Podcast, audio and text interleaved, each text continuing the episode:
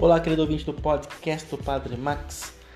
Hoje somos chamados pelo profeta Oséias a meditarmos sobre a criação de ídolos, de deuses, a nossa imagem e semelhança.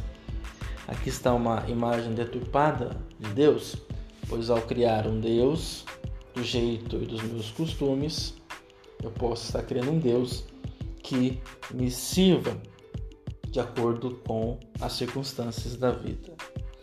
E não é esse bem o caminho, pois isso só coloca mais em evidência o nosso egoísmo, pois o Deus forjado pelas minhas próprias mãos, ele vai servir os meus próprios desejos e ideais.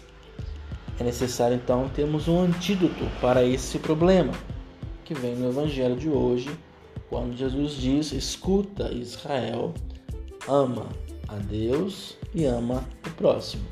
Tira-nos do centro de pensar só em nós, fazemos deuses que façam somente as nossas vontades e nos levam ao grande mandamento do amor que passa por amar a Deus fora de mim, um Deus que eu não compreendo por inteiro, mas eu confio em seu amor e sirvo e também em um outro ser fora daquilo que eu acho que seja certo, daquilo que eu acho que sejam os meus desejos, os meus anseios, que está no outro.